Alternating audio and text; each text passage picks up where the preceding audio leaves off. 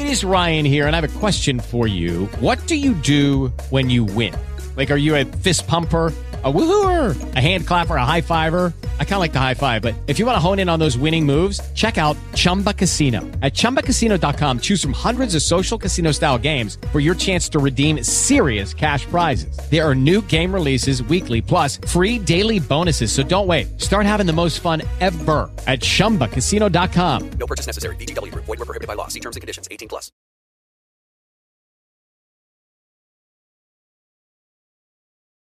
My son was in the Army back during Desert Storm, but even then he wanted an M B A. He looked at a dozen schools, but only one offered the online education and flexibility he needed while he was in a tent in Iraq, Grantham University. Turns out that Grantham's been delivering affordable, relevant college and advanced degrees for over sixty-five years. Heck, if they can deliver a quality education to a soldier in a tent overseas, think about the flexibility Grantham can offer you so you can earn your degree too. It doesn't matter how complicated or full your life is, if getting a degree is on your bucket list, you'll want to do what my son did. You'll want to call Grantham. Find out how easy it is to get started on your education so you can check that college degree off your bucket list. Call Grantham right now, eight hundred, nine one zero, one three seven zero. That's eight hundred, nine one zero, one three seven zero. Flexible, affordable, relevant. Call eight hundred, nine one zero, one three seven zero. Tired of paying outrageous prices for Viagra? Well, we have great news for you. Now you can finally get Viagra at huge discounts. Healthy Man allows you to save up to five hundred dollars on Viagra. Why pay U S pharmacy prices of fifteen dollars per pill or more when you can get Viagra for less than three dollars a pill? Call today and get forty Viagra pills for only ninety-nine dollars. This can cost as much as six hundred dollars at your local pharmacy. You can't afford not to call us. If you want Viagra at the lowest prices, never pay fifteen dollars a pill pharmacy prices again. Get Viagra for less than three dollars a pill. Call one eight hundred, five one six, seven six zero two today and save up to five hundred dollars and get forty pills for just ninety-nine dollars. Healthy Man is fast, easy, and affordable. Operators are waiting at one eight hundred, five one six, seven six zero two to take your call right now. Call one eight hundred, five one six, seven six zero two. That's one eight hundred, five one six, seven six zero two. Again, one eight hundred, five one six, seven six zero two.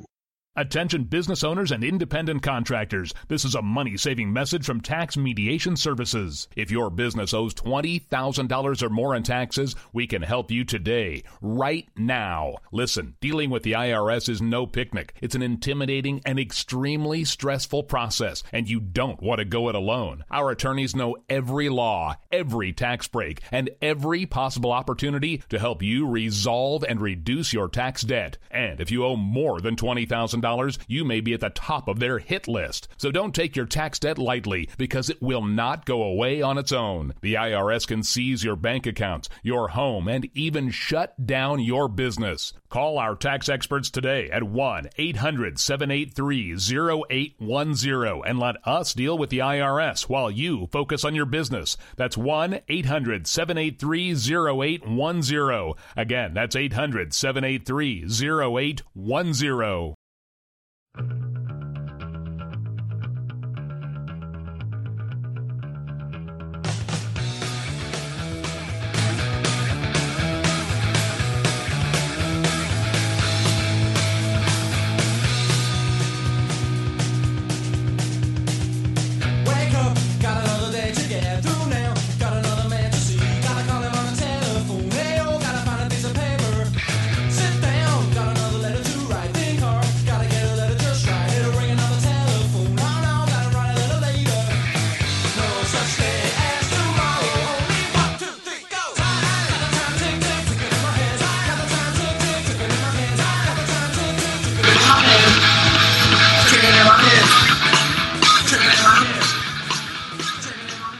Sup? Sup? Sup? It's CyberChill again, and um, I'm so chill that I'm leaning back with my feet up. D- am I breaking some radio rule? Because I don't I'm- believe so. Okay. Well, my good friend Ordie, th- my good friend Ordie is with me tonight, Sup? As every Monday. How you doing, Ordie? I'm doing well. You know, I was thinking about it when uh, we did the intro. Just coming in, that uh, I forgot that Anthrax covered, got the time, and still didn't do it as uh, as as hard as Joe Jackson did. So, you know, there, there's a little something for you, uh, long hair fans, or um, or and, as well, or as well as Joe Jackson did. Yeah. So, or as well, yeah, that's fair. That's fair. We, you, you know what we got? We we got Michelle B tonight. We got our we got we're getting our crypto on tonight. Michelle, are you still there? I am still here. Woo-hoo. All right. I'm trying to figure out how I like turn off all these ten thousand apps I have, make sure we don't get interrupted. Yeah, I, that's uh, it's usually half, because we do Fo- Foobar before this. It's usually halfway through Foobar that I remember, oh shit, I got to turn off Discord now, because this is when uh, people start recapping the day and blowing up in my head.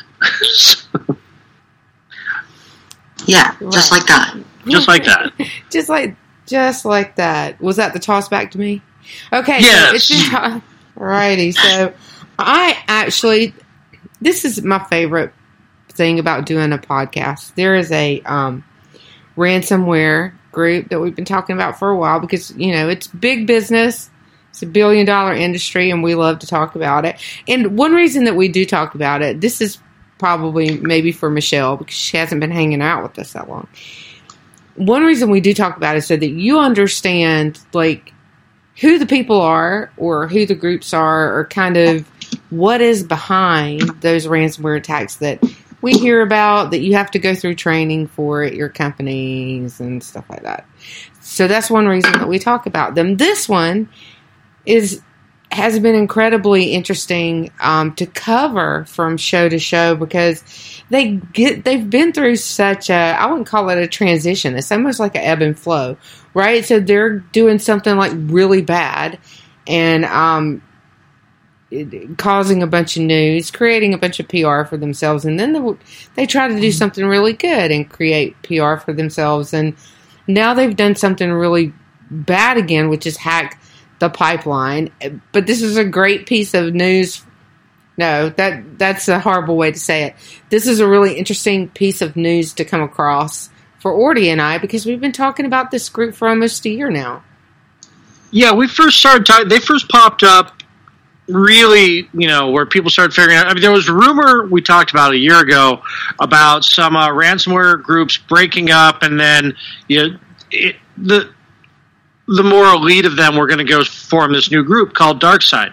And you know, DarkSide came into prominence last year where you know, they put out their statements saying, you know, we're ethical in ransomware in that we're not going to go against hospitals or education or N G Os or things like that. We're only going against people who can, corporations that can afford it. In other words, we're and, making money. We're we're making money, so we're going where the money is. Well, yeah. Right, and then presenting it in an ethical way. This is why that their P R machine fascinates me.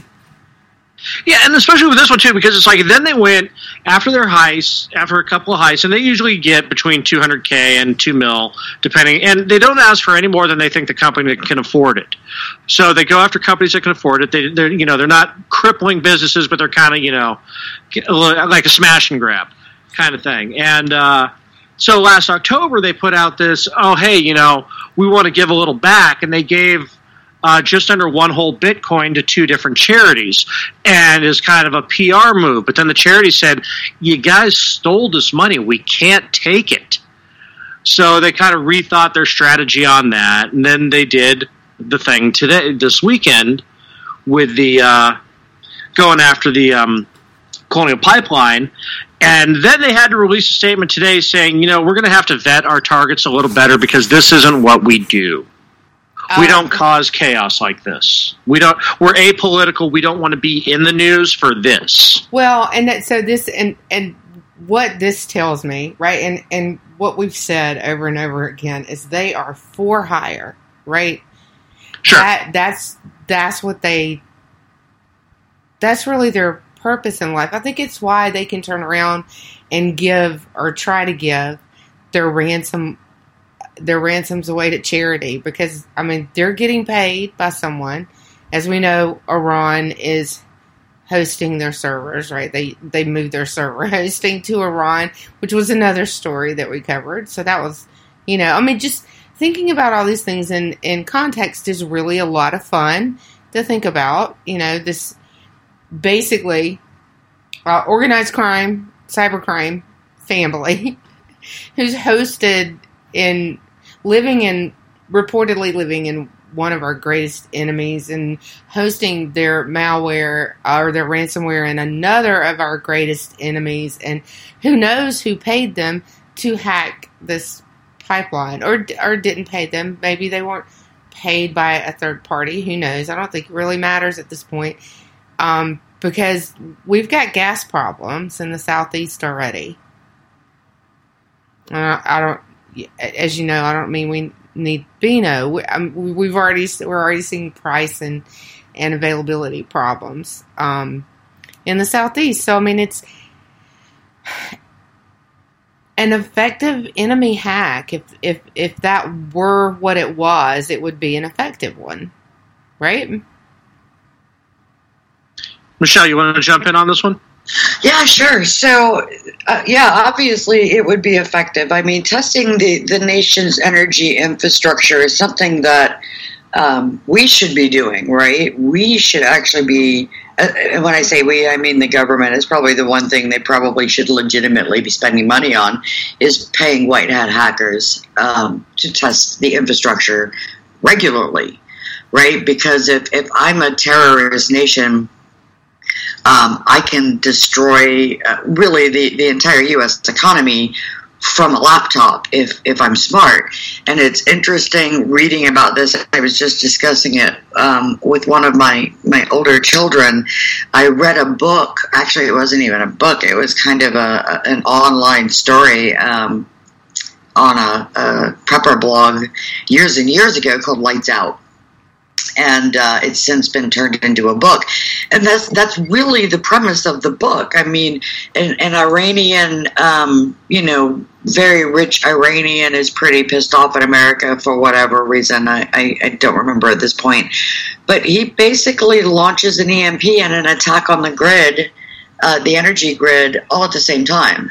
Um, so, okay. and yeah. Which of course destroys, I mean, literally within a week, The the inner cities in this country are in complete chaos. Uh, logistics um, fall under the purview of um, uh, Department of Homeland Security now. So you can imagine just what it would be like to get food in, in parts of rural America within, you know, a reasonable amount of time after something like this happened.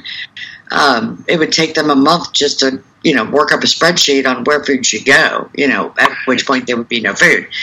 And so, yeah, absolutely. I mean, this is this is obviously something that would devastate the economy without a, a bullet ever being fired. Yeah, well, and that's, I mean, you know, that is that's the concept of um, cyber warfare. I mean, we're still, at, uh, Iran doesn't feel adequately um, avenged for Stuxnet, I don't think. Uh, which is another sure. which which is another good book to read or, or movie to watch to really understand um, kind of the kind of planning that's going on behind the scenes. So if this, so let's go with, you know, the the news media or, you know, what we know about DarkSide and say it was organized crime. It's a it's a ransomware attack. You know, they're just trying to make money because they're apolitical. Well, they couldn't have planned um, an, an enemy attack really any better because of just the exact things that you said. So, you know, it's maybe it was from their point of view, but maybe someone else got them to do it, and that wasn't their intention at all, which I think is it's another problem that we've talked about with this exact behavior, right? When when well, DarkSide moved to Iran, this is the kind of thing that we talked about. Yeah, and we talked about. I mean, this is one of those things where I mean, this is. I mean, you know, the government's statement today is, well, you know, it's a private business. We'll let them determine if they get to pay the ransom or not. You know, it's like, oh, okay, so now you're concerned about private business. But um, you know, one of the things about it is we talked about this when we talked about DarkSide moving to Iranian-hosted servers. Is that a lot of the um, ransom brokerages, which is a new cottage industry that's popped up, where you know they'll they facilitate the payment, you know, because not every company has Bitcoin or whatever. They'll say, okay, you give us the ransom, we convert it to Bitcoin, and then we'll go ahead and pay your ransom for you and get your, you know, that handled. Um, a lot of them aren't doing business with DarkSide because of their Iranian server hosting, because it violates U S sanctions against Iran. So here's a uh, trick bag now that the government and this pipeline is in, is if they pay the ransom, they're violating U S sanctions. Right, and right. So, so I mean, we are actually in a place where there is a third-party payment processor for ransomware. Ransom. Sure. Well, and we're discussing this like we're discussing this like it's a. Um, I mean, we know you. Everyone on this show, and probably everyone listening, and everyone who gives it any thought knows that these ransomware companies exist, and, and many of them do work with state actors all over the world for, you know, whether it's pen testing um, or whether it's probing for weaknesses in, in other nations to small degrees. And when I say probing for weaknesses in other nations, that doesn't necessarily mean something uh, along the lines of, of say, like... like what just happened with uh, Capital Pipelines. Like it's it's not just infrastructure probing. Yep. You break, you know, you break the largest banks. I mean, everybody's seen Fight Club, right? You destroy right. the the credit card companies. You halt the A T M networks. You uh, you slow down A C H transfers.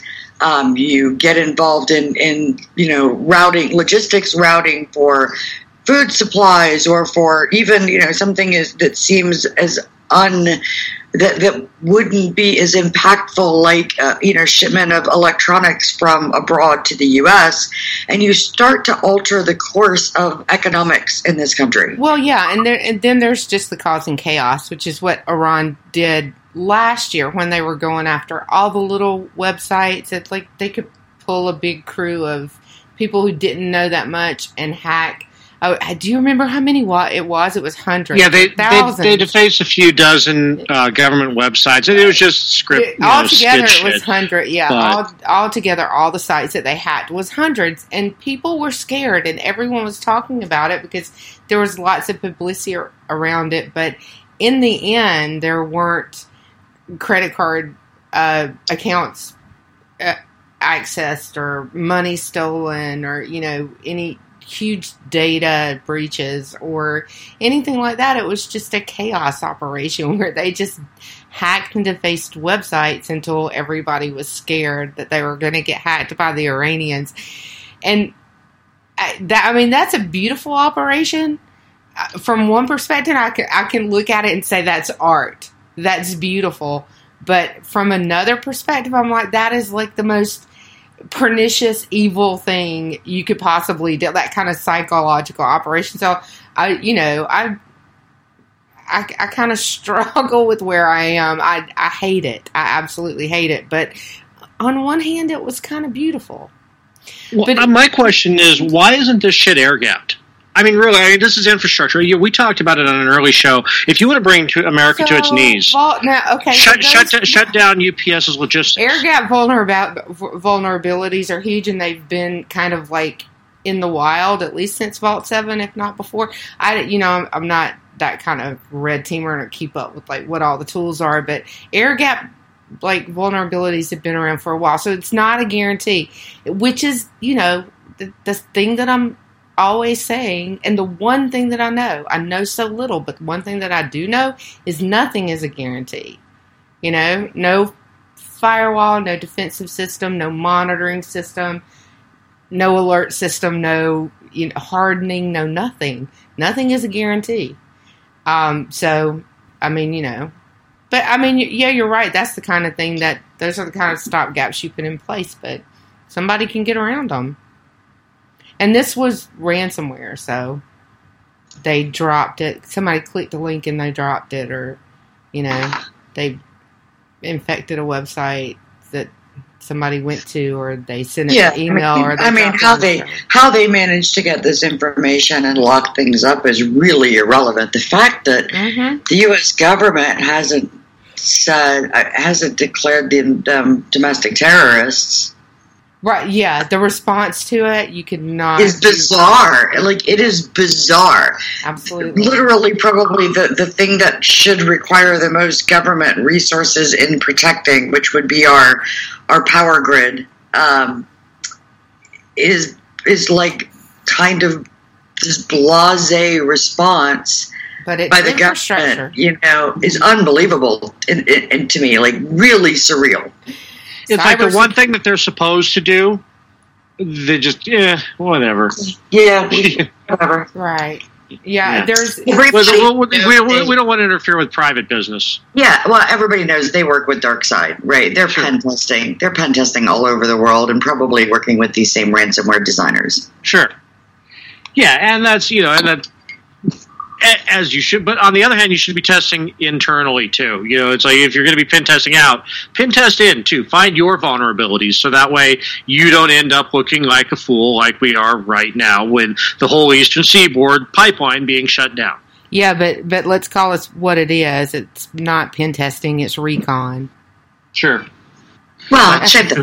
I mean, and it should be recon. I mean, it's like I'm gonna. Yeah, it should be recon, and it is recon because, I mean, you can pen test another country's infrastructure all you want to, but what you're doing is probing for where you're going to hit it if you need to hit it. So it's re. Anyway, that's that's neither here nor there. Uh, let's talk about some. Yeah, crypto. I mean, exposing and I, and uh, yeah, I mean that's yeah. the purpose of pen testing: exposing right, yeah. vulnerabilities and executing. It's just um, like cert- yeah, yeah, it's just like anything to exploit them, executing exploits. Right, exactly. Just like finding an airport on, you know, or where the airplanes are on the radar. I mean, it's it's the same thing. It's the same. I mean, I don't know if y'all saw that documentary Sneakers, but they covered this all. Yeah. Yes. Yep. I've seen that documentary. uh, actually, is that like another one of those? Ha- is that another hacker show? It's one of the first ones. It was. Uh, it had uh, Robert yeah. Redford, uh, Joaquin Phoenix, Dan Aykroyd, um, Sidney Poitier. It's a great movie. It was even like back before that shit hackers one. They're all bad. Um, Ben They're Kinson bad. was in it too. Yeah. So now we're gonna critique um, hacker movies. Yeah. yeah, we. I mean, we could, right? But they all they all suck. Mister Robot was okay for a minute. So um, anyway, I can't believe you haven't seen Sneakers. Go see Sneakers. Okay, I'll see Sneakers. Anyway, crypto. Really want to know what made Ethereum blow up. Oh, that's simple. Three little letters. N F T. Oh, I mean, yeah. most N F Ts are built on, on uh, the Ethereum blockchain, Ethereum network. Most of the transactions involving N F Ts happen on Ethereum, require Ethereum gas. As N F Ts blow up, as they have continued to blow up, even since the last time I was on here, um...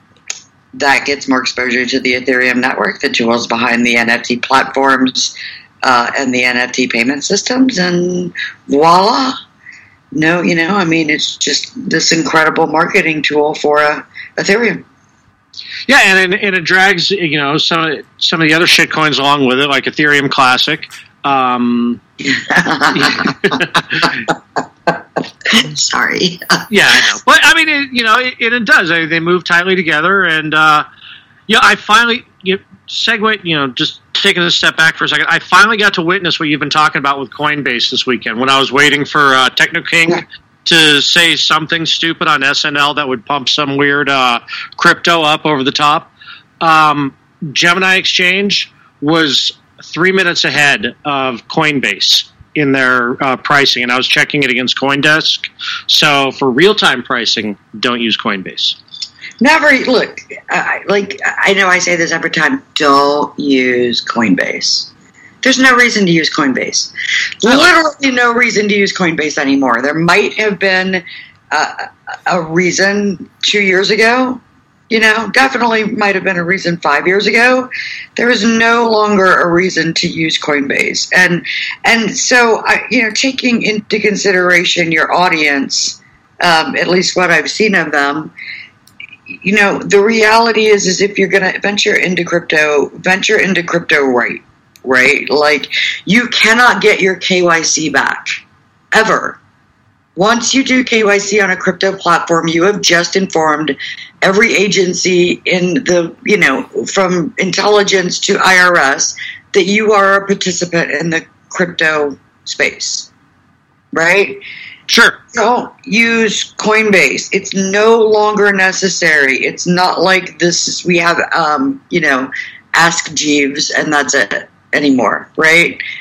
Um, we live in an entirely new world of crypto, and just because Coinbase and, and other who shall remain nameless spend an awful lot of money shoving themselves into your Twitter and YouTube feed doesn't mean that's the right option for using crypto. And not just, you know, for, for trying to maintain control of your money, which was the entire purpose of crypto to begin with, um, but because you are literally putting someone between you and your money, as you just experienced. So if you wanted to get into something like, you know, the Shibu, or you wanted to take advantage of shorting Doge, um, you're never going to be able to do that on Coinbase, because no matter how much money they have, they can't control the entire network, right? When I think, you know, this is something I actually have been meaning to discuss on this show. I, I do a lot of support in answering general questions about crypto. And one of the things that happens when we have big run-ups on assets, any asset from Doge to E T H to Bitcoin, is people wondering why it costs so much and why it takes so long, right? Sure. Well, the networks get bogged down with demand. And that it, it has to be more lucrative for uh, somebody to pick up and, and process, confirm your transaction. So you're in a bidding war to get your transactions through first. So if you're trying to trade, if let's say if you're you're one of those people who fancy themselves a crypto trader, you're not. Um, why would you do it on an, on a platform that literally just decides, rather than deal with customer service issues, they're just going to cut off access to that particular asset, which is what Coinbase does. They can't handle the volume. They're not going to deal with the complaints. So they just make it almost impossible for you to get a hold of that asset. They just can't scale um, or won't scale to handle that. So the, the reasons to not use centralized exchange and trading platforms continues to mount. And I will continue to take every opportunity to remind you why you shouldn't be using Coinbase ever, for any reason whatsoever. Okay. So, no, okay, so no, yeah, wait, no, let me follow up. We, we, let me, we've talked about it on air and off air. I, I do. I, as, I know why learning more. I'm. I'm not. I mean, but on the other hand, it is a good on-ramp, and you know, it's like we've talked about. It is. Um, It well, makes it yeah, so damn easy between connecting your bank to your mining to your, you know. Right, but but that's so. But it's Ask Jeeves. It's the Ask sure. Jeeves of, of crypto. I mean, there is so much competition out there now, and um. So let's you know, follow. I'm not, well, but let's. I'm old, let's, right? Like I'm old. I'll, I won't lie. I'm old, but that's like saying, you know, you still run your own Outlook server to process email. Like, it's wholly unnecessary, because there are all of these better options out there now. Okay, well, but okay, so let's bridge to a solution for people, right? So we can tell them why they shouldn't a thousand times, but unless we tell them how to get off of it, right? And personally, I'm interested in this because uh, Coinbase, there was not a lot of options um, when I started using it, which was years and years ago. I would love to get off onto a different platform, but to talk about how would I do that, right? I mean, like you said, I K Y C, sure. I can't un-K Y C. Well, yeah, and so so a lot of this depends on what you're doing. I mean, you know, I can talk till I'm blue in the face about how if you're trying to ride a wave, you have no idea what you're doing, and it's pure dumb luck that you don't lose the shirt off your back. But that is the reality of trading crypto for the average person. You are not trading, for the most part, six, seven figures. Right. You are not a priority. You cannot afford the fees to make sure that your transactions go through first, right, that you get the best deal. If you're really lucky, you get in on an asset, you hang on for a while, you ride it out, you make a decent profit, you get out. That's what the average person is doing. They're not trading minute by minute. And so right now, you literally have hundreds of options to execute that kind of a thing, which is why DeFi has gotten so big. Um, you well, know, DeFi allows you... you to place market orders, instant orders, um, you know, buy, sell, stop orders without having to be a participant that's really paying, bribing the miners to process your transactions faster or a platform to move your money before everybody else's. You know, on, very, very similarly to the standard investment of, of, you know, institutional finance, money is how you win the game.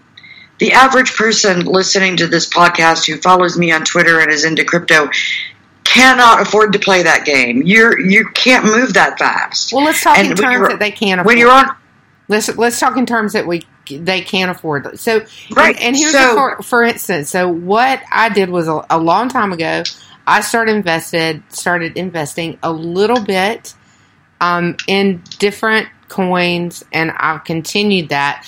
But most of the time, unless the market is moving, I don't pay any attention to it. Most of the time, I don't even look at it. I think that's what a lot of people are doing. Even when I look at it, I'm not moving money around. I'm not trying to sell stuff up, off. When something does right. what E T C did, and I'll be like, yeah, I'm going to scrape some of that off and put it like in if dollar lucky, coin or something. If, if if Coinbase doesn't shut down when you're in the middle of trying to sell it. So, but but yeah. that's why we're here, though. That's why we're having this conversation. We're trying to get people yeah. off of Coinbase. So, people so, like that, where would they go, and how would they move their wallets from Coinbase to a solution? So, a couple of options here. One, if you, if people are like you and they want the ability to buy and sell, or buy on occasion, or whatever, and they're not. They don't really care about putting in limit orders or market orders or instant orders. You can use literally any crypto wallet on the market. I personally use Edge Wallet. They have built-in exchanges. They have access, like built-in accounts that you can go to Bitcoin A T Ms if that's what you want to do. Um, they have ways for you to buy, sell, swap, uh, there's even some DeFi tokens in there so that you can earn a little extra on DeFi. Uh, Edge even has ways that you can buy gift cards, all from your Edge wallet. You never need another account. Some of their exchange options require K Y C to participate. Some of them don't. But you are deciding at that point. You have nine different options for exchange partners inside of a single wallet that supports dozens of cryptos. Like they support every E R C twenty token. They support the top ten market movers by market cap. And that is more than the average person needs. And while I am an Edge devotee when it comes to wallets, with the ability to do all of the things you've been talking about, a lot of wallets offer that, that type of functionality these days. So it used to be, back in the day, you needed an exchange account, and most exchanges had a wallet, and people left their money sitting in their wallet on an exchange account. That is a custodial solution. What you're looking at is a balance. You're not looking at your crypto. You're looking at a balance on a screen, which means if, if that exchange shuts down, has technical issues, whatever, you don't have access to that money anymore. The end. You get to hope that they come back up, right? Right. A solution like Edge, and, and again, I will reiterate, I am Edge loyal, but there are other solutions out there if you find that you something about it you don't like. A solution like Edge, when you look in your wallet, you're not looking at a number in a in a pool. You're looking at your crypto, right? You have access to the private keys and all of that. So in any wallet anywhere, if they don't give you the private keys, the only way for you to move your money, move that wallet, is to literally pay the fee to send it to another wallet, which triggers a transaction, which alerts the I R S that now you owe capital gains tax, because the I R S is very, very seriously trying to tax those transactions where you move it to a privately hosted non-custodial wallet. So just start there to begin with. Yeah, right? Two of the wallets I use too, and you know, as we've talked about, one of the things that annoys me about Edge is that it's all, it's entirely mobile. And well, there's a reason I, it's entirely mobile. It's a it's a security issue. Sure, sure, sure. No, but I was just saying, as an example, I also use Coinomi, which doesn't have as many features as Edge does, but it, it's a good desktop wallet, and um, um, Ledger Live. Yeah, and so well, yeah. But you're actually storing, I hope, unless you're participating in a liquidity pool, you're actually storing those coins on your ledger. Yes. And, and just using Ledger Live is just a dashboard. That's all it Correct. Is. Just yeah, exactly. Yeah. So no, with yeah. a ledger, which is cold storage, your crypto is actually sitting on a piece of hardware. You sure. access that that via the, the Live app, but even when you don't have the Live app, that that crypto is sitting on your hardware. Right. And so, um, and, and then again, for me, it's why are you doing, like, why are you into crypto, right? Why are you doing it? What's your purpose? What's your reason? And then recognize that there are tools out there that will meet that purpose, your needs. I don't use a desktop wallet because I could lose my laptop. Um, somebody could hack an account. Somebody could get a hold of my credentials. That doesn't happen if the only place you can access my crypto is on a physical device that's in my hand, right? That can't happen. As long as it's in your hand. You can't. Well, even if I lose it, it's you have to have my credentials. Sure, right. You got to have. I mean, so, whatever you use to secure your phone or the, your right. thumbprint or whatever. Yeah. Right. Yeah. I guess. I mean, I guess you could guess my credentials, hack off my thumb. You know, whatever. But how do you get that? How do you right? get, how do how do you get the crypto back if you lose your hardware wallet? If you lose your hardware wallet, mm-hmm. So most non-custodial solutions, non-custodial meaning you are the ones that are holding it, not somebody else. Almost all crypto wallets, and I say almost all because protocols vary, have a private seed. I don't have to actually send my Bitcoin from my Edge wallet to, say, Trust Wallet or Coinami. I can import my private key, and that same balance appears there. The wallet isn't a part of that software. The display of the wallet is a part of that software. And that's the great thing about crypto and why you should maintain control of it. If I wanted to actually import my Bitcoin wallet that shows up for me in Edge into something like Coinomi, I just import my private keys and my seed phrase. And that exact same balance is now showing up in my Coinomi wallet. Okay, so the, I think the answer that I was trying to get to is that you have a key for your crypto, and your key is on your hardware wallet, and it's in the software that you're using. So it's the same key that represents your wallet, and that doesn't change. Well, it can be. It can be. I, I mean, right, obviously, yeah, but so we're you could have a hundred Bitcoin wallets. And they're well, all let's different. Assume that we're talking about a situation where it is, right? So, because you're talking about the same wallet, it has one key. Um, or yeah. it has it has one I, identifying hash, right? So when yeah. you put that wallet with that one hash that identifies it. On a yeah, it will show wallet. Up in any piece of software. Right. On a, on a hardware wallet, you have, that means that you have hardware that represents that crypto, just like you have an account on Coinbase that represents that crypto. No, absolutely not. And that okay. was my whole point. When right. you log into Coinbase and look at your account balance, you are looking at numbers. When I log into my ledger and look at that balance, I physically, that crypto is physically on that wallet. Okay. And that same crypto can also be physically on your hardware wallet. No, that's what I'm talking about. A, a ledger is a hardware wallet. But it's represented in different places, is is what I'm saying. And the way that it can be represented in different mm. places is because it has an identifier, a unique Except identifier. For you're not getting your private keys from Coinbase. You can't no, get yeah. Well, okay, so I probably should have used a different example for yeah. Uh, yeah for was, an, but that's uh, yeah. the whole point of why I'm saying this. The reason you shouldn't use Coinbase is because you don't control yeah, your crypto totally, on Coinbase. But what I'm, you what have I'm, no access to your private keys. What they I'm trying can to do is shut down your yeah. access at any moment.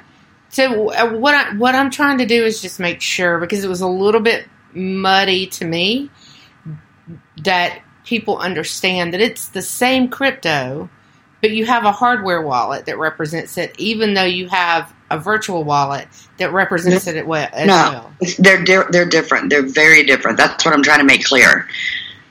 Unless I, I literally import my private key into my ledger, my wallet on my ledger is a different wallet than my software wallet. I can have more than one Bitcoin wallet. In order for I, them to be I, the same... I, I, I, th- I think I know where the confusion's coming from. Ledger is an actual brand of hardware wallet. Yeah, it is a it, brand. It's not yeah. like, you know, just an Excel spreadsheet. That's what yeah. I, I think that's where the... Uh, yeah, yeah. Oh, maybe we should say Trezor. Yeah, Trezor, yeah. Trezor's another brand of hardware wallet. No, Maybe no. Maybe we should say No, no, a brand. Software wallet is a software wallet. A hardware wallet is a hardware wallet. An exchange wallet is an exchange wallet. They're all very different types of ways of having access to your cryptocurrency. What, a hardware wallet is to. cold storage, like putting money in a safe. That's what I'm trying to get to, right? Yes. So you but have... It's not, it's not the same money that's on my software wallet. No. That is the whole point of putting it on cold storage, is that it's not accessible from any other wallet. It's like putting money into a safe. Okay, so and what people want to hear when you start to talk about stuff like that, what people want to hear is you explain to them what happens to your crypto and your ownership of your crypto if you lose that hardware wallet. If you have done things correctly and written down your private seed. That's the twelve to twenty-four word phrase that whenever you're setting something up. For the moment, yes. For the moment, yeah. In, in most cases, but not all. That's how it works. Sure. You can set up a new hardware wallet and import that balance, because that balance is also recorded in your wallet on the blockchain, right, which is the entire purpose of a blockchain. Transparency of all transactions. But I could physically hand that wallet to my kids, and they now have literal possession of everything that's on there as well, right? Right. If I want to send money from my hardware, my software wallet, my Edge wallet to my kids, I have to send it to them, or I have to give them my credentials and give them the seed and make sure they have all of that. Yeah, the barrier that I've heard from everyone is forgetting, you know, forgetting that key, losing that money. Okay, so that's where Edge is very, very different. That's where Edge acts like Coinbase. You don't need your private seed on Edge. If I lose my phone and I need to put my Edge account on a phone, what Edge does is that it backs up the encryption, encrypted versions of your transactions and your balances, right? Right. So if I get a new phone, I log into my Edge account on my new phone. There's a recovery process that you can set up on Edge, and then there's my balance, right? Uh-huh. Um, if you lose your login on um, Coinbase, you're screwed. With Edge, too, if I never want to use Edge again, but I decide I want to use Coinomi or Trust or Green or whatever wallet, or uh, I, if I never want to use Edge but I've got my private key, then I can import the money that was sitting, quote-unquote, showing up in my Edge account to my Ledger, my Coinomi account or whatever. Okay. So... the difference being, if, if you cannot get your private keys from Coinbase. Now, you might be able to with Coinbase Plus, I guess. Is that what it's called? Uh, their, Pro, yeah. And Pro. Uh, yeah, Coinbase Pro, it's their... Uh, Enterprise, I'm yeah. a real trader now. App. I'm a real trader now, totally different screen. Yeah. I mean, yeah, that, I saw that on Gemini, too. I was like, ugh, why? Just I, keep... Anyway. Yeah, so... Uh, You know, it's like you said, I'm old. One of the reasons why I like about Coinbase is that if I'm not, like, trying to time a transaction or try to do, you know, yeah. at least it, it's easy to switch and then get out. That's one of the things that annoyed me with Gemini. I sent some B T C over to see what, it, you know, just uh, have a quick to transfer. They don't have a, you know, trade your Bitcoin for Doge option over there, so and you can't well, do it yeah, on Coinbase well, either because Coinbase doesn't support Doge. But anyway, yeah, well, so Coinbase isn't was was built for the masses. That was right. its purpose, right? That's not what Gemini was built for. No. Gemini was built for traders. Right. Traders aren't playing with, you know, swapping back and forth right. small amounts, which was my point earlier that most people don't need to be on any kind of exchange. Yes. That's, you know, they they should have a wallet. Most wallets well, do that most, now, but most yeah, people are. Wallets have yeah. that option, and you're not limited to a single exchange or a single pricing model or a, a single um, uh, fee model, fee structure. One of the things I really like about Edge is if I say I want to trade Bitcoin for Doge, it searches nine platforms and gives me the best deal, right. price-wise, you know, fee-wise. Um, but again... This is because people fancy themselves traders. Oh, I'm gonna, I'm gonna get some Doge and make some, some money. Well, you're not. You're gonna get a minimally, you're gonna get a tiny amount of the amount of Doge being traded, and you're gonna hang on to it until your platform decides it's okay for you to trade, because you just can't afford to pay to have that transaction confirmed fast enough for you to arbitrage. Most people don't arbitrage. Now, while we're on the topic of Doge, you wanted to talk about Doge tonight. A little bit, yeah. Do it. I, I, the distinct feeling that you are not a fan of Elon Musk. I love him. Me I think too. He's great. The Techno King? Um, are you kidding? Really? I love him. Yeah, no, no, I, I, I like him. Did you watch Saturday Night Live? Did you? Watch I, I, I, I, I tried. I really I, did. I don't. I it's did. the other the other ninety-nine percent of that show just hurt so bad. I lasted about five minutes and just went, I'm out. Yeah, I, I saw a couple of skits that were posted to Twitter. Obviously, I saw the opening monologue. I saw the Chad, you're a hero um, skit, like whatever. Elon yeah, is great. Three incest skits in a row. I just kind of, I'm done. Elon yeah. is great. Elon but I wasn't a fan. So here's the thing about Doge. Doge is a meme currency. There's right. there's nothing. It's a fork of Litecoin. And if Doge becomes useful, it's because a group of people decided to make it useful. It's not anything particularly spectacular in the world of crypto development and problem solving. It hasn't had uh, a team of dedicated developers for years. So the only reason people are buying Doge is because somebody talked about it. That's it. It's trolly. It's Wall Street bets. It's trolly. It's. I don't think it's trolly. I mean, Wall Street does this all the time, right? It's called market making. Yeah. It's literally called market making. I'm. Me and my friends are gonna uh, support this company. It's what happened with um, oh, GameStop. Right. My. It's, you know, what's happening with Doge is exactly what's happening with GameStop. The reasons are different. It was a big F you to Wall Street when it happened with GameStop, but now it's just for fun. Also, Can though, also, make Doge coin worth a dollar. That's that's the game. Yeah, but also it's not that different than what Wall Street does with currencies in emerging economies. I mean, I, the, so that really. I mean, is it really that different than them saying uh, we're going to buy out all...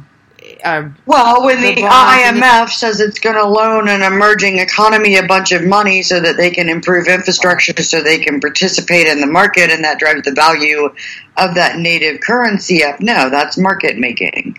Exactly. Um, I mean, that's pretty much the same thing. But right. this is a game. And if you're lucky... you make a little bit of money, right? If you're lucky, you ride the wave of the game and make a little bit of money. So Doge investors, and I use that term very loosely, by which I mean average person who, you know, put a couple hundred to a couple thousand into Doge, kind of got screwed in the last two days because somebody decided they wanted to play a game. So Doge didn't drop because Elon Musk was on Saturday Night Live, and he, or because Elon Musk tweeted, be careful about what you invest in, or because Elon Musk said in an interview, yeah, it's kind of a game, right? No, it's because somebody else is playing the game better. I said, whoever just, yeah, Doge is the pet rock of crypto. I've used that comparison lots and lots and lots. And that's what it is. It is sound technology, don't get me wrong, but nobody's using it because there's better solutions out there.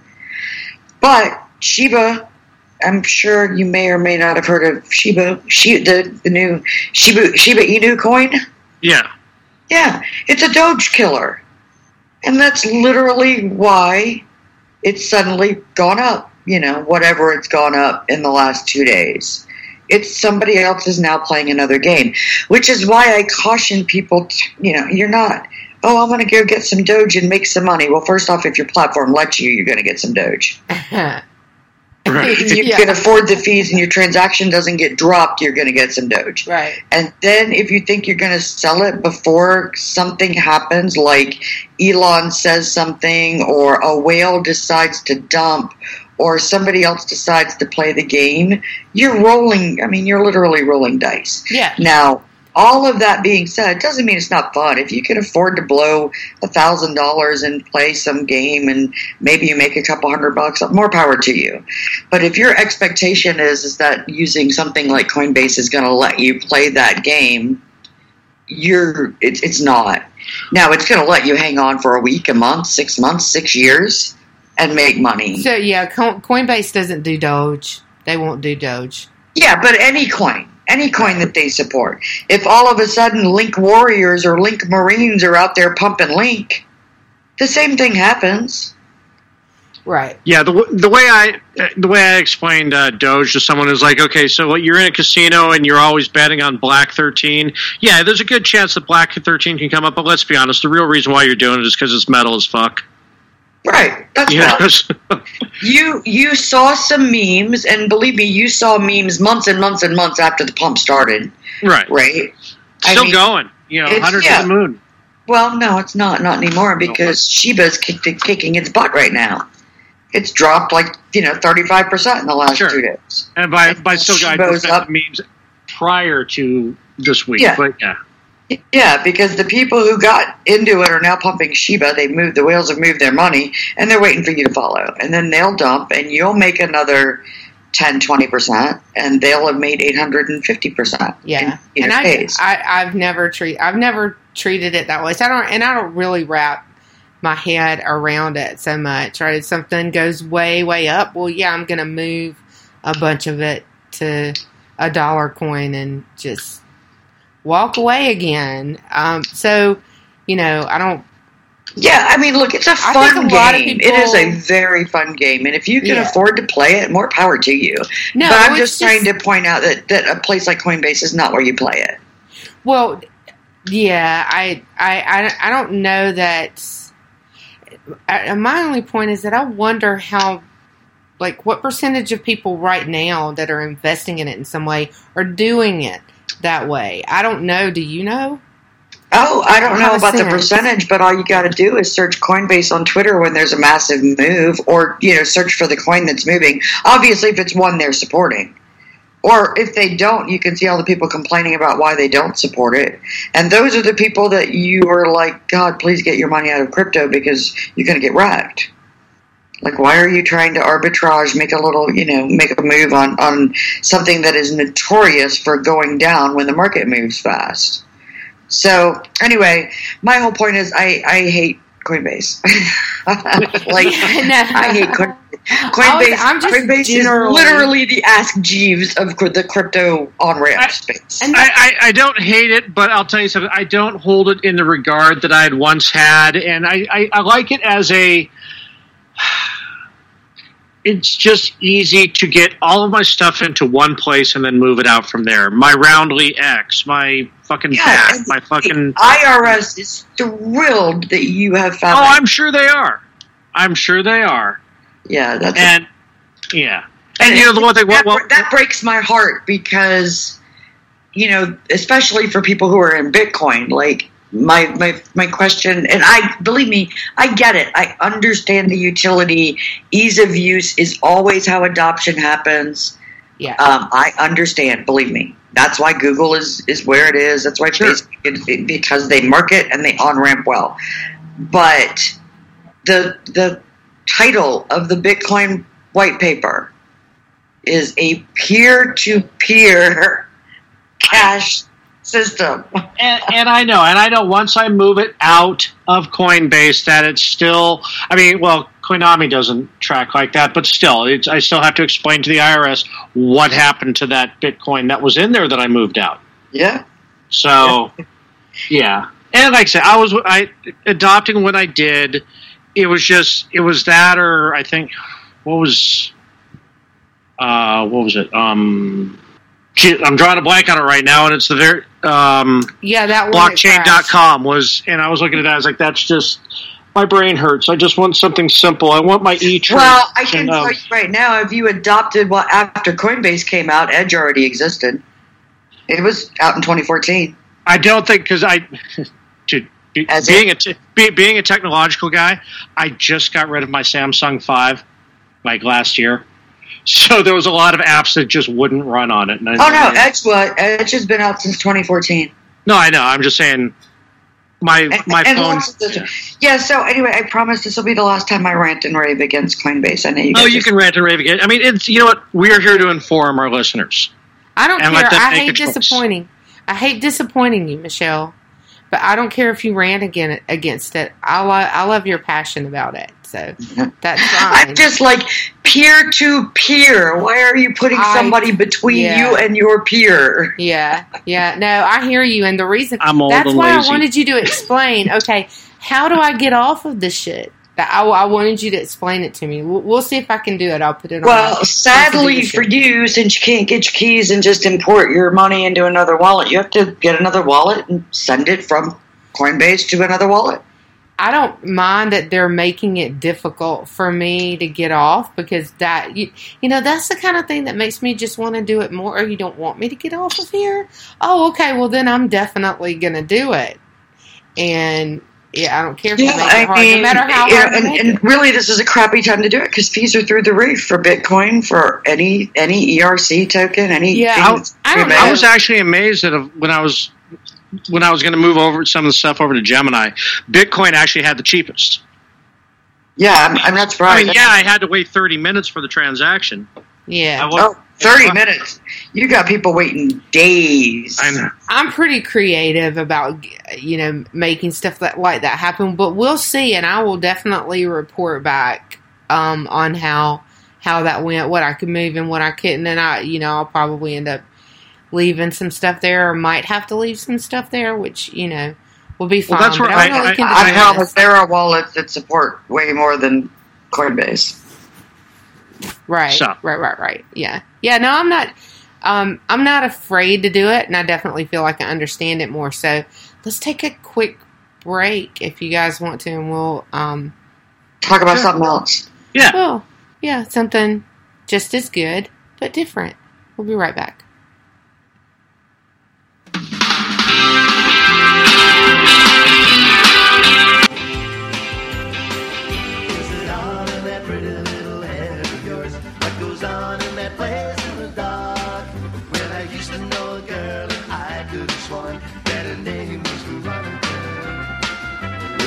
To have a carefree mind on the road and a delicate look in her eye. These days I'm afraid she's not even sure if her name's Veronica. Do you suppose the raising hands are eyes on a curtain's gone to hide all the time she laughs and throws and shouts her name and speaks.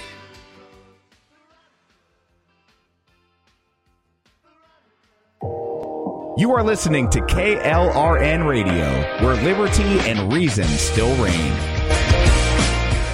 Hi, I'm Jay Farner, C E O of Quicken Loans, America's largest mortgage lender. Spring will be here soon, so if buying a new home is on your to-do list, right now is the time to call Quicken Loans. Learn about which mortgage options make sense for you and get a jump on your competition. With our exclusive Rate Shield approval, the low rate you lock today is protected for up to ninety days while you shop for your new home. With a Rate Shield approval, if rates go up, your low rate stays locked. But if rates go down, you get that new, even lower rate. Either way, you win. Talk to us today at eight hundred Quicken or go to rocket mortgage dot com to take advantage. Here's another great reason to work with us. For a record nine years in a row, J D. Power has ranked Quicken Loans highest in the nation in customer satisfaction for primary mortgage origination. Again, to lock in today's low mortgage interest rate and get the security of our exclusive Rate Shield approval, call us today at eight hundred Quicken or go to rocket mortgage dot com. For J D Power award information, visit j d power dot com. Rate Shield approval only valid on certain thirty-year fixed rate loans. Call for cost information and conditions. Equal housing lender. Licensed in all fifty states. N M L S number thirty thirty.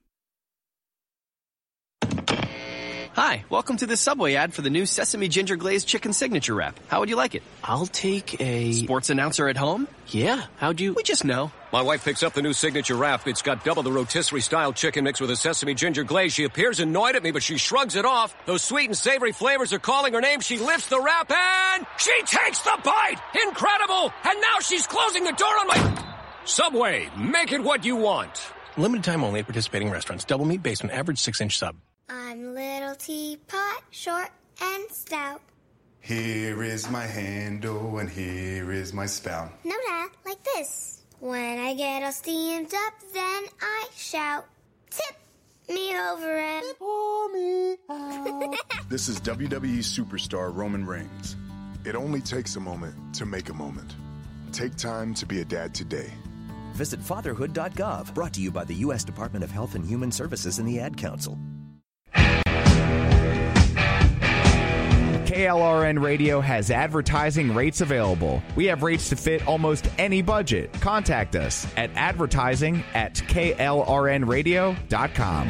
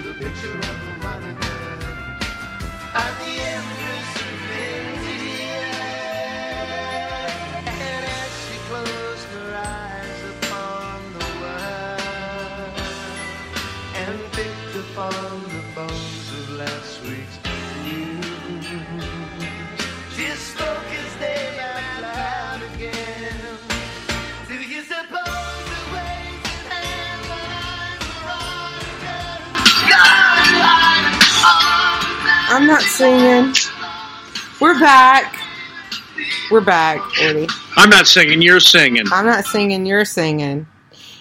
So we're back with Michelle for some more crypto. I don't know what we were going to talk about because we, like, since it's all about me, we covered my topics first. Well, one of the things I we touched on it last time Michelle was on when I was talking about the Bermudan uh government using um, Stellar, and one of the sidebars of that uh, topic was um, C B D C, which is central bank central bank crypto, basically. You need one of those like sound effects, like really disgusting, obnoxious, vomiting sound effects every time you say C B D C. Yeah, I know. Uh, it's okay, just, I'll um, work on that. It, it is so anti-crypto, but it's one of those things, okay, it's emerging, we kind of have to explain yeah, it. You know what, look, and, we do, and, and it's funny because it's kind of a buzzword, right? Um, in the crypto space, it hasn't super got out there to the general public yet, and the, one of the reasons I think it hasn't got out there into the general public is because C B D Cs are inevitable. They are coming. They are already in the works. Um, Americans have been using a C B D C for two decades, right? Every time you whip out your debit card, you're not physically moving any money. Every time you use your credit card, every time you do an automatic A C H payment, you are not moving any of your money physically, right? Yeah, you're not even writing a check. No, you're literally not moving any money. You're someone somewhere is moving some ones and zeros around, so your balance changes. Your available balance changes. Um, so the definition of central bank digital currency is literally a fiat-backed currency that operates in the same way that um, an encrypted digital currency does, without necessarily the blockchain. And an open public blockchain. Um, at no time when C- when C D B C, when the U S dollar is fully converted into a C D, C B D C, um, will you ever have access to a public blockchain ledger? It's never going to happen. No, it's it's a closed ledger, and that's kind of one of the things that's antithetical about um, C B D Cs is that, it, like you said, it's not on the blockchain, it's not out in the real space. It's it, it'll still have some very a very limited number of gatekeepers on it who will process the transactions. Like, I'm trying to think of a sci-fi movie where people use, well, I mean, credits, right? Demolition Man. You have been yeah. fined three credits for the... Yeah, you're fined yeah. three credits. They don't actually show them the flip side of it very well where you're deducting credits. But you've seen movies, I'm sure we all have, where they scan a barcode on you and, you know, some balance is debited or whatever, um, or credited. You ever see the movie? Um, it's a really... It's like a Justin Timberlake movie. I have teenage girls. Do not judge me. Called it's in, so in judgy. Time. Yeah, it's called In Time. Yeah. I, uh, I love J T with a mic in his hand and up on stage doing his thing, but as an actor, eh. Um, but anyway, so In Time works very much that way, except for in, instead of money, you earn time to live. Right. Right. That's how it works. And, and when you buy things, you're spending time. And, of course, existing cost time. So how C D B Cs will work is exactly how you spend money right now. The only difference is you won't have the option to go to an A T M and get cash. Right, so and that's... And this is coming, a lot of people are really like, who don't really understand it, are bullish about like the the uh, crypto yen, the crypto yen, and because China is going to be one of the first one, first major com- countries that goes online with it, and you know this is going to be revolutionary. Well, it really isn't. You know, it's like you said, it's a debit card. Just now, you have even less control over your money because there's no physicality to it, even though these are supposed to supplement fiat currency, not replace it. You know, China will be the first one to replace it. Well, so China's actually already done it. There's a there is a digital yuan. Um, there's a digital yen in Japan. Iran is already working on this. We are too. I mean, what? It, and it, it'll be a while before cash is completely phased out. One, it t- it'll take an act of Congress, um, and it, but it will happen. It is going to come. So. Uh, somebody mentioned the fifth element. Yeah, I mean, very much like that. So the reality is, is in the United States today, almost no one pays with cash. And very, you know, very few businesses prefer it. They would prefer you do a, a credit payment, even though for the moment it costs them money. Um, but what, what, what the bigger concerning issue about central bank digital currencies is... If I want cash right now, I could go withdraw every penny I have in my bank account and shove it under my mattress or bury it in the backyard. Once central bank digital currencies are the only accepted currencies in the country, you no longer have that option. You you will fully understand just what central bank, what power central banks have. So uh, remember, uh, going back in history, confiscation of gold. Sure.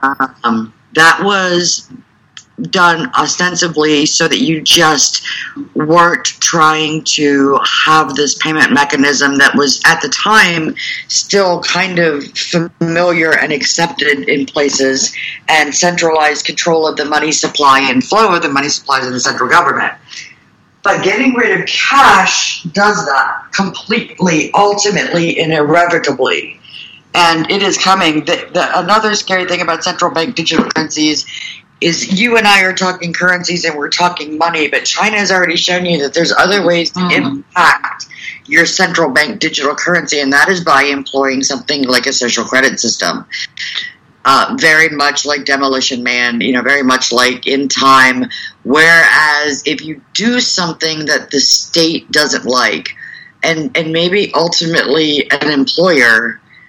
that money can be moved. I mean, you think it's bad now, well, the I R S can go in and take money out of your bank account, uh, you know, or or the um, child support office can, you know, attach your, your wages and your assets or whatever when you literally have no way to pull that money out of government control. You are completely out of control of your own quality of life.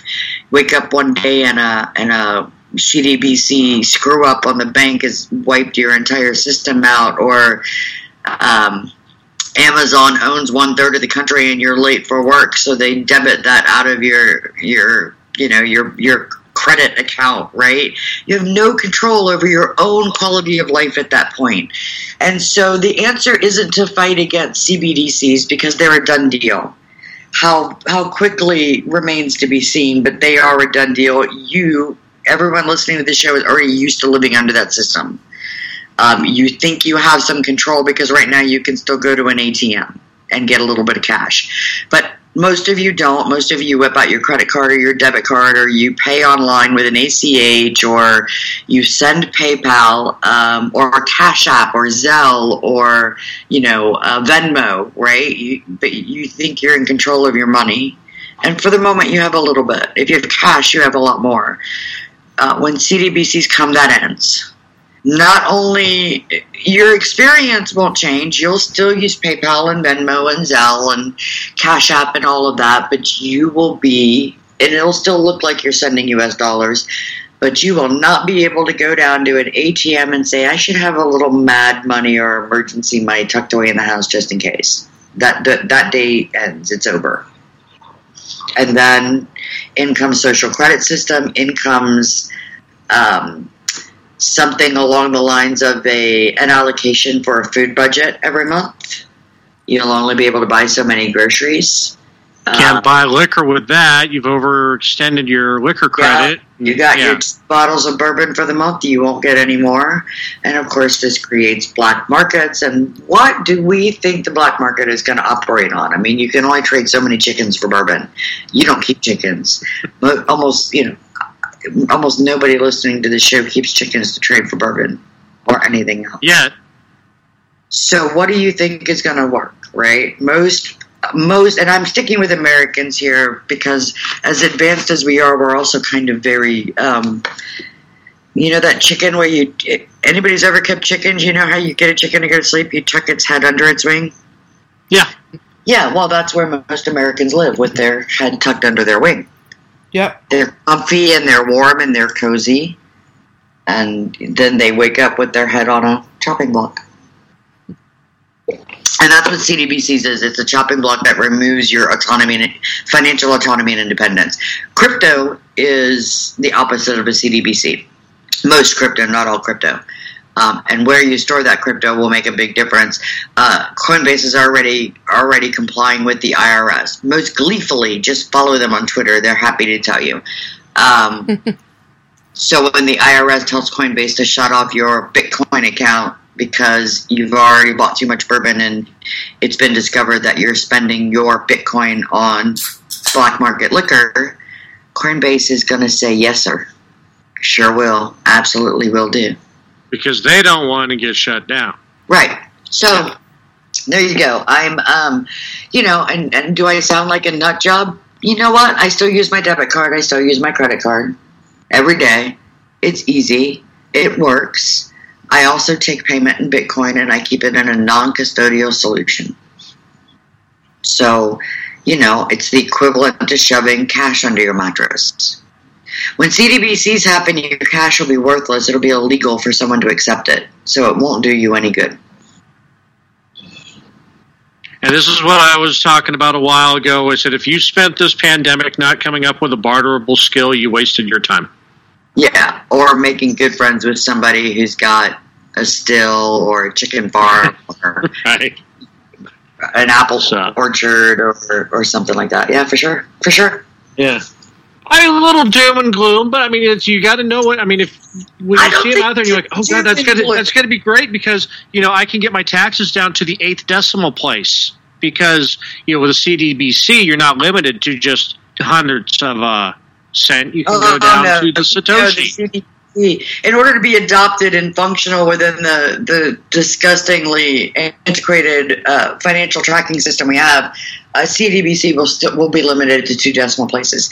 You see, it becomes less valuable to the government the more the more uh, divisible it is, which is another great difference between what will will happen with a C D B C or C B D C and crypto. I mean, Bitcoin's divisible to lots and lots of decimal places, meaning that I can get a lot more bang for my buck, but it becomes less valuable to a government if you are able to make that more divisible and more fungible. So, and I don't think it's doom and gloom. I mean, inevitable, inevitable is inevitable. Ignoring what's inevitable and not planning for it, that's doom and gloom. Waking up sure. one day and realizing you might as well use your the, the dollar shoved in your mattress is, is fire, you know, framing it on the wall as a piece of art, um, using it as toilet. Ooh, that's nostalgic. That, Remember yeah, those? I, oh, yeah. I've got um, somewhere, I've got um, stamps, you know, um, uh, legal tender stamps and yeah. legal tender notes. Yeah. yeah um, I've still got a couple silver certificate uh, yeah. notes. You know. Yeah, and so that's doom and gloom. Waking up one day to realize you, you don't have a solution for that, you didn't have a plan for that, that's doom and gloom, you're screwed. But knowing that it's coming, planning for it, that's not doom and gloom, that's being Robert. more prepared than ninety-nine point nine percent of the population. And I'm not, you know, I'm not, I'm certainly not advocating that, um, go sell, all, go turn all of your U S dollars into Bitcoin right now. Uh, convince everyone you do business with to accept Bitcoin. I'm not saying that because no one is going to, to do that right now. Get everybody on Square, damn it. No. No, not Square. No, no. I know, I know. No, no. Also custodial. Right. Uh, no, so what I'm saying is in this same way those of us who went through this pandemic might buy an extra couple packages of toilet paper every couple of months, um, you know, pick up a little bit of crypto. Pick up a little bit of Bitcoin. You don't need a lot. It's not expensive. You can buy twenty bucks worth of Bitcoin and just let it sit there. And yeah. if you think if you think you've missed the boat on crypto, that it's all no, too high, early. too expensive, you haven't. You really you're haven't. Early. You're very. We're still very early in the adoption curve of crypto, and and even Bitcoin, which has been around you know twelve years now. So. Uh, you know, not everybody is ready to dive right into to being a crypto adopter. Some people are ready to jump in and be a little bit of a crypto investor. I tell everybody, look, you have a retirement plan or a savings plan. Put one percent into Bitcoin. one percent. Yeah, as we talked about, what got me into it, I was listening to Glenn Beck one day, and you know, he was talking about take the money that you would spend on going out to dinner once a week. You know, take that money for, and once a month, just buy some crypto with it. It doesn't, you know, and just, you know, you can do worse. I, it's like I yeah, said, I've, I mean, I've, you know, I've spent more money on a bar tab than I spend on crypto on a monthly basis in the past. So, well, you know, look, the, the phrase is get off zero. And that's kind of what I tell all of my no, my no-coiner friends. I'm like, you're not no-coiners, you're future coiners. Right. And all you have to do is get off zero. Everyone is a future coiner, whether it's a cryptocurrency or a central bank digital, cur- uh, digital currency, you're all future coiner. That is inevitable. Like, you have no choice about that. It's just going to be how diversified is your little bag of, of coins going to be. And, um, you know, I don't think it's salacious and dangerous advice to say just get off zero. Whatever that looks like, get off zero. Yeah. I would be remiss if I didn't tell you that you're still early to crypto, and it's the experience has gotten so much easier. Uh, and, you know, and you don't have to watch it every day, but it's still fun. You know, it, it's you know, no matter what your goal is, whether like I said, whether you're investing or whether you're just putting a little bit away for retirement, or you're just hedging your bets against you know collapse, it, it's still kind of fun to like look at it go. Yeah, you've got to, you, but you got to be able to control that FOMO, like the whole Doge yeah. thing, right? This is so. This is my strategy. I don't own a bunch of shit coins. I just don't. I I think I've said before. I invest in things because I'm I'm a solutions maximalist, and if I think a project is presenting a good solution that's going to stick around or morph, I I might invest in some way or another, whether it's, you know, getting a, a, a little bit of a pre-token or picking up a little bit on the market or whatever. Um, but I always set a goal. So I had Doge. It was, I, I got it years ago, years ago, uh, you know, and uh, I totally just looked at it for years sitting in my wallet and thought I'm never going to do anything with this. And when Doge price started to rise, and I'm not embarrassed to say this at all, um, you know, I'm sitting there looking at Doge and I'm like, you know, Doge just hit a penny. Wow, that's crazy. Doge just hit two. Wow. You know, and then I was like, I was like, you know what? I don't want to sit here and watch Doge. This is not my retirement plan. Um, I don't have enough that's going to make me rich no matter how long I sit here on it. Um, you know, it would have to go to, you know, a lot of money for me to get rich off of the amount of Doge I had. So I set a number. I'm like, okay, here's my profit margin that I want to make. It looks like it's within reach, and when it hit it, I sold. Um, I don't regret that at all. I don't look at the gains after that I might have lost, right? But Bitcoin is very different from me. I don't sell Bitcoin.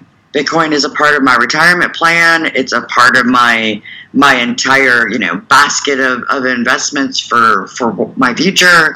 So I don't look at the bull bear thing happening on Bitcoin, but absolutely it's fun to watch the price go up and down. So even if you're just getting off zero and you buy a hundred shit coins, set yourself a, a reason for each of them and a goal for all of them. And, you know, it, we would be remiss to point out, too, is that some of those shitcoins, while they're inexpensive, they also do give a good A P Y. You know, so it's like if that's your goal, you know, like like you said, manage your expectations. But, you know, if you're going to touch into it, if you want something that feels real and familiar, you look for those. Yeah, that's, you know, we, I think we spent some time on DeFi before. Um, yeah. The options that are available with DeFi, and and DeFi for me comes with great, great caveats. There's no in, there's no insurance. It's coming. There is insurance coming, by the way, for crypto investments um, of some kinds. But there F D I C are for crypto that isn't an F D I C. That's awesome. Right. Yeah, there there are there are absolutely uh, products coming out that will insure certain types of, of investments in crypto. Um, lending in particular, if you're making a market, you're providing liquidity. Um, you know, not only are you going to be able to get a reasonable A P Y if you're a liquidity provider and a market maker, but you might be able to, to protect yourself for a very small premium against, you know, catastrophic loss. Those things are absolutely coming because the crypto market is now big enough. Um, and the services offered are now familiar enough that a lot of people are interested. I don't know if most people are aware, but if you happen to have gotten off zero and you happen to have, say, a Bitcoin or two, if you were lucky enough to get there, you know, you cannot sell your Bitcoin and you can leverage your Bitcoin for a loan. It's collateral, right? You get a, a you know, a seventy, you know, ratio of seventy percent to, to whatever loan. And, uh, you know, not only are you getting a loan, and usually they're relatively reasonable rates right now, but you're also providing liquidity for great liquidity pools and making markets for other places. It's great. Which, yeah. which kind of, you know, kind of brings me to a topic I think we should reserve for another show is, um, like, let's, like, full-on discussion of what a market maker and liquidity pool do. Ooh, yeah, let's do that. I like that. Like, most people are already familiar with it. They already do it, especially if you know how a credit union works. Right. Um, but it's so fascinating in the crypto space. I mean, it's super fascinating in the crypto space to watch all of these traditional financial tools being improved upon. And a lot of people will say, well, they're not being improved upon, right? Like, because it costs so much to do this and it costs so much to do that. But those are the same people who never paid six points on a mortgage or don't know what I, what I just said. Right. Right. Plus, I know I bought a house for two hundred and fifty thousand dollars, and it only cost me like you know six thousand dollars. Really? Wow! I loaned yeah. my Bitcoin to a liquidity pool, borrowed against it, and not only did it not cost me anything, but I made ten thousand dollars. Right? That's an improvement. That's yeah. No, that's definitely, especially over the standard model. Not leverage. Sorry, I'm addressing your chat. Not leverage crypto buying. Uh uh-uh. uh. Lending. Leverage crypto buying is, you know, putting up one crypto to spend money on shitcoin. That's idiocy, or using your credit card. I'm talking about leveraging your crypto for interest while you're loaning it to a liquidity pool, very much like a, a credit union model. you make a deposit into a credit union, they actually are lending out your money, which is why credit unions in the past used to be able to pay slightly higher interest rates on locked up savings accounts and and require minimums that were higher. Yeah, and that's kind of the, one of the bases we touched on it briefly, but it's also something, you know, when we're talking about that, which is the whole Compound network. Yeah, so Compound, Aave, um, very soon, another project that I'm working with. There's lots and lots of those. Um, there's another project called Sovereign. Um, lots and lots of great DeFi platforms offering multiples of projects. Now, there's been lending um, opportunities out there for years. Salt Lending is, is one of them that's been around for a while. Um, Powerblock Coin is a company that used to actually lend to uh, mining operations, so you could leverage existing crypto crypto to invest in uh, mining, growing your mining operation. All kinds of lending opportunities. That's been around for a while. But providing liquidity to a liquidity pool and leveraging that, like that's some, that's some magic, finance magic right there. Now, you were talking about a project before we go. Is there any projects you want to talk about right now you got your uh, your, your thumb into? Yeah, so uh, I, I announced on Twitter a couple of weeks ago that I had taken a, a full-time position with a crypto project. I'm really, really excited about it. Um, I am working with a company uh, that is not new. The parent company has been around for years and years and years in the crypto space and in the traditional finance space, but they've launched a new product called SmartFi.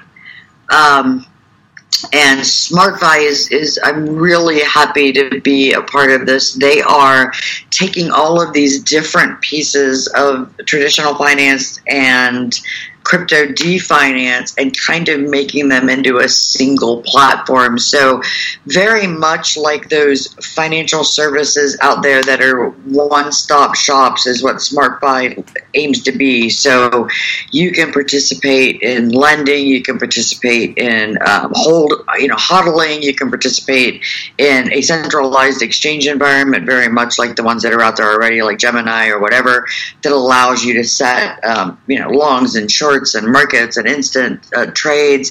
Um, you can also participate in a DEX, so a decentralized exchange.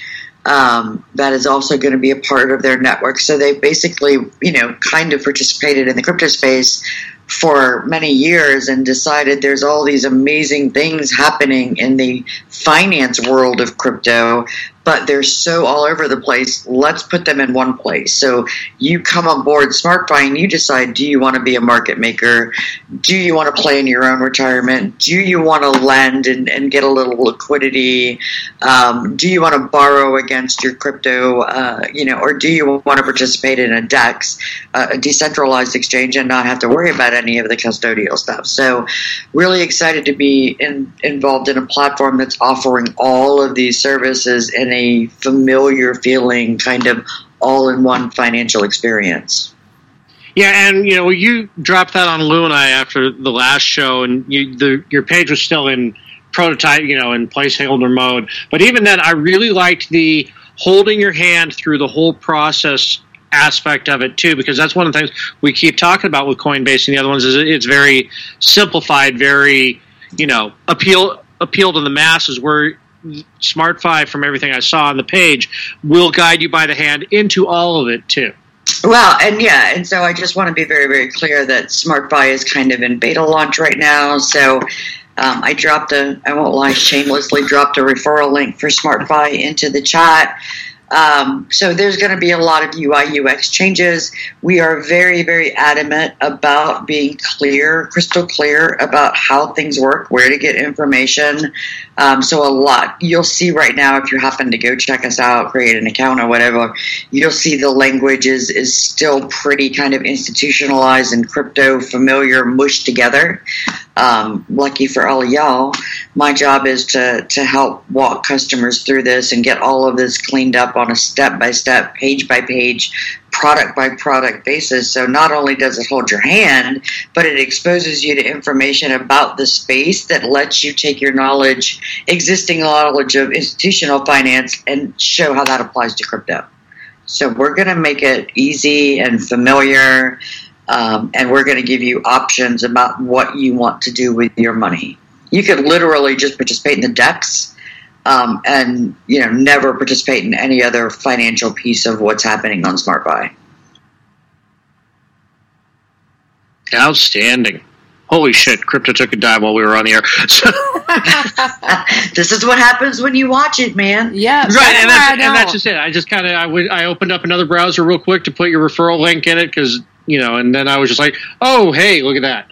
So, yeah, um, again, you know, it's like we've said time again. If you are trying to day trade crypto, just put a gun in your mouth. Yeah, look, most of you aren't qualified. Most of the people calling themselves traders aren't qualified. I know this because I'm not qualified, right? I mean, I, I'm not. I've There's been not enough data ever. There's not and, enough data on on crypto to be qualified. I don't know how anyone would no, be qualified because the data is no, no, no. not there. You know, you, you might you might be able to, to effectively predict over the last couple of years how a crypto that has been introduced to a specific sector of the market might perform after a little hype or some investment news. You might be able to, especially in Bitcoin and Ethereum, now be able to take regular financial news such as the job market or certain earnings sector sector earnings reports and know that that might affect the crypto markets in a certain way. But there's not enough information for the average person out there to day trade. If you want to have a little fun with the penny stock equivalent of, of crypto, the, the shitcoin penny stocks, go ahead, have a blast, right? It's a great way to learn. But the average person absolutely shouldn't be emptying their bank account to make money on, on crypto.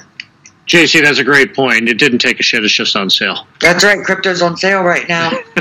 Some serious buy signals happening in the market. Yeah. Yeah. It didn't dip that much. Like, I wouldn't nah. call it I wouldn't call it a, a flash sale or anything like that. No, I mean, I mean, like, you know. I mean, for only being on the air for ninety minutes, having a three percent drop in my portfolio, I mean, it, it, uh, you know, uh, it happens. Dollar cost averaging, my friend, then the price doesn't really matter. It, that is, you know, and that is one of the things, you know, again,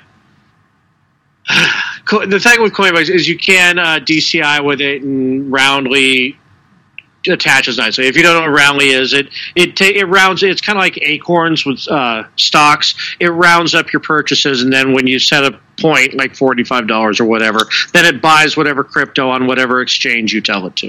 Yeah, and I, you know, I remember we've talked about this. Um, I, I'm in a little bit of a different situation. I get paid in crypto. Uh, A good chunk of, of what I get paid, I get paid in crypto.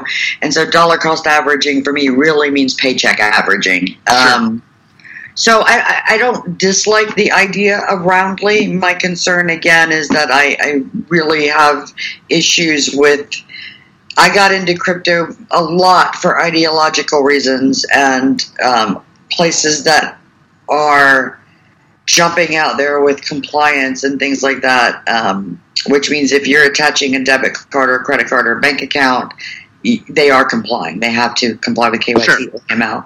Um, so I have personal issues with that. But in, in terms of, is that a great way to get into crypto? Sure. I'm a huge fan of Lolli and Fold, man. Like, yeah, I've, I've been using Lolli, too, because um, being in California, Uh, the whole Albertsons, Vons, Safeway, Pavilions chain is on Lolli. So every time I buy my groceries online, oh, I get I'm a penny in, or I get one percent in crypto. I'm so jealous, right? Like, I wish my groceries were on crypto. I'd be, I'd be flying high. But Fold, I can do that with Fold, right? So, yeah. uh, so I, I kind of between Purse, Fold, and Lolli, I've altered my shopping habits, not to use those services specifically, but always check those services first. Sure. Um, which yeah, you put, you put Luster on there, too, and it'll also find the best price or the best option for you. And, yeah. so and these are all browser extensions. They, right. Well, except for Fold. Fold is not Except for Fold. No. But, well, you know, these are all ways that you can do what you already do every day and get crypto without actually having to spend any extra money. So that's really nice. Yeah. You can get off zero without spending a penny. It's like all those people that used to do extreme couponing, right? Yeah. no, no, it's nothing like that. It's nothing. Don't say that. Don't say. All right, so we, we're wrapping. I think we're wrapping. Okay. I think we're wrapping. All right. Well, this was brought to you by E M F and all of it. Anyway, so Ordie, E M F. Yeah, where are you going to be this week, Ordie?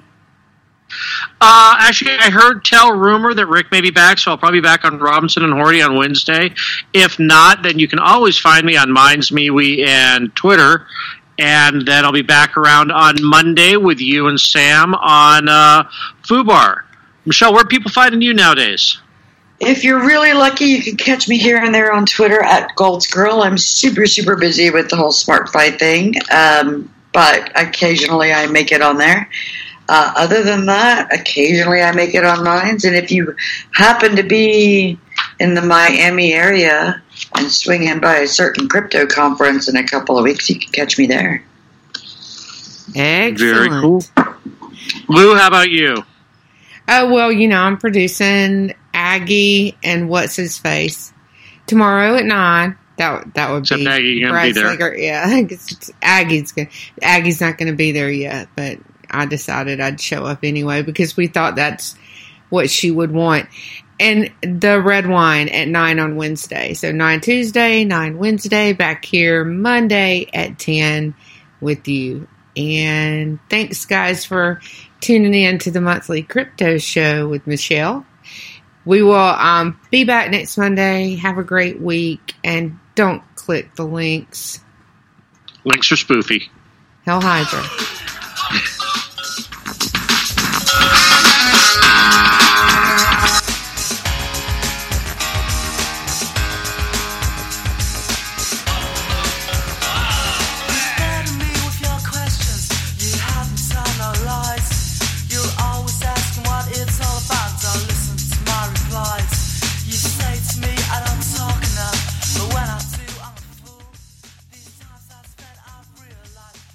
Hello, it is Ryan, and I was on a flight the other day playing one of my favorite social spin slot games on Chumba Casino dot com. I looked over at the person sitting next to me, and you know what they were doing? They were also playing Chumba Casino. Coincidence? I think not. Everybody's loving having fun with it. Chumba Casino is home to hundreds of casino-style games that you can play for free anytime, anywhere, even at thirty thousand feet. So sign up now at Chumba Casino dot com to claim your free welcome bonus. That's Chumba Casino dot com and live the Chumba life. No purchase necessary. V G W Group. Void where prohibited by law. See terms and conditions. eighteen plus.